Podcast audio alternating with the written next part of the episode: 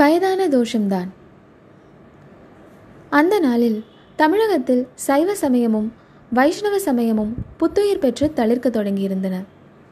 இந்த இரு சமயங்களிலும் பெரியார்கள் பலர் தோன்றி திவ்ய ஸ்தல யாத்திரை என்ற விஜயத்தில் தமிழ்நாடெங்கும் யாத்திரை செய்து பக்தி சுடர் விளக்கேற்றி ஞான ஒளியை பரப்பி வந்தார்கள். அமுதொழுகும் தமிழில் கவிதா ரசமும் இசை இன்பமும் ததும்பும் தெய்வீக பாடல்களை இயற்றி வந்தார்கள். அந்நாளில் தமிழகத்தில் வாழ்ந்து வந்த சைவ பெரியவர்களுக்குள்ளே திருநாவுக்கரசர் இணையற்ற மகிமையுடன் விளங்கினார்.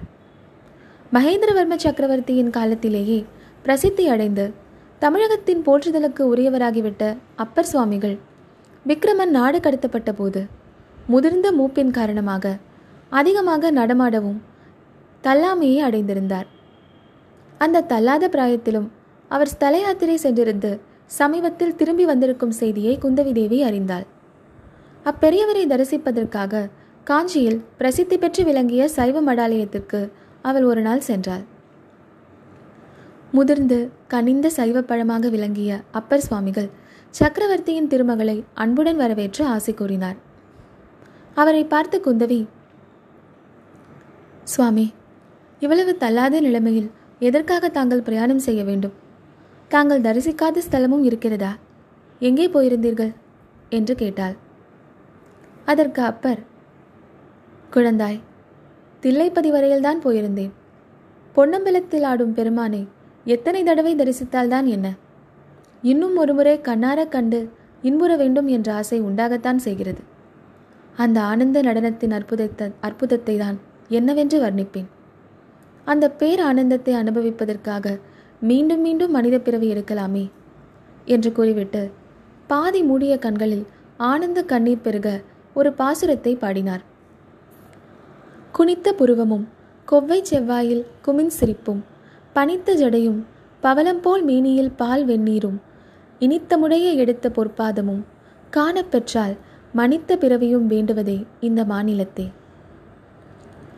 பாட்டு முடிந்த பின்னர் அப்பர் சுவாமிகள் சற்று நேரம் மெய்மறந்து பரவச நிலையில் இருந்தார்.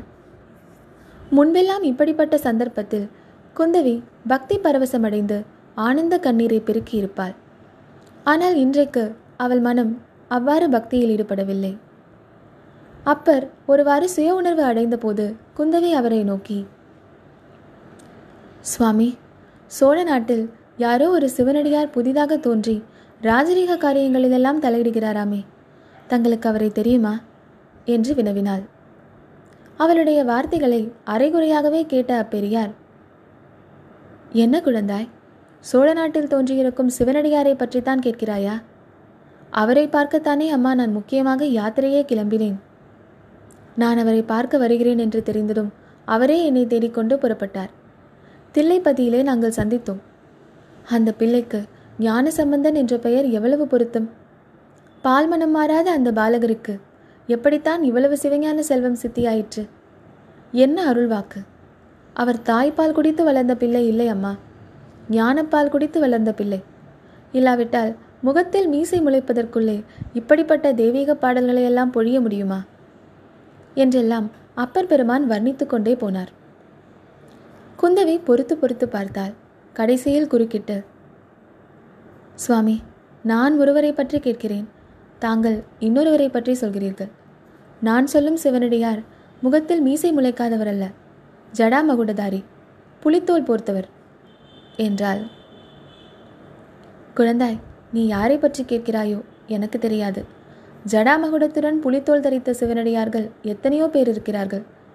ஏன் இந்த மடாலயத்தில் நூறு பேருக்கு மேல் இருப்பார்கள். வேறு ஏதாவது அடையாளம் உண்டென்றால் சொல்லு என்றார் நாவுக்கரசர். நான் சொல்கிற சிவனடியார் ராஜரிக விஷயங்களிலெல்லாம் தலையிடுவாராம். என்னுடைய தந்தைக்கு விரோதமாக கலகங்களை உண்டு பண்ணி கொண்டிருக்கிறார். என்ன சொல்கிறாய் அம்மா? அதிசயமாக இருக்கிறதே. அப்படிப்பட்ட சிவனடியார் யாரையும் எனக்கு தெரியாது. சைவத்தையும் வைஷ்ணவத்தையும் இரு கண்களைப் போல் காத்து வளர்த்து வருகிறவராயிற்றே உன் தந்தை. நரசிம்மவர்ம சக்கரவர்த்தியின் ஆட்சியில் சிவனடியார்கள் எதற்காக ராஜரீக காரியங்களில் ஈடுபட வேண்டும்? அதுவும் உன் தந்தைக்கு விரோதமாக கலகத்தை கிளப்புவதா? வேடிக்கைதான். அப்படி யாராவது இருந்தால் அவன் சைவனாகவோ வைஷ்ணவனாகவோ இருக்க மாட்டான். பாஷாண்ட சமயத்தான் யாராவது செய்தால்தான் செய்யலாம். நான் போய் வருகிறேன் சுவாமி என்று குந்தவை அவருக்கு நமஸ்கரித்து விடை பெற்றுக்கொண்டு கிளம்பினாள். பல்லக்கில் ஏறி அரண்மனைக்கு போகும்போது அவள் பின்வருமாறு எண்ணமிட்டாள்.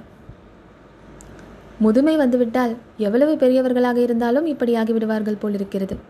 பேச ஆரம்பித்தால் நிறுத்தாமல் வளவளவென்று பேசிக்கொண்டே போகிறார். கேட்டதற்கு மறுமொழி உண்டா என்றால் அதுதான் கிடையாது. எல்லாம் வயதான தோஷந்தான்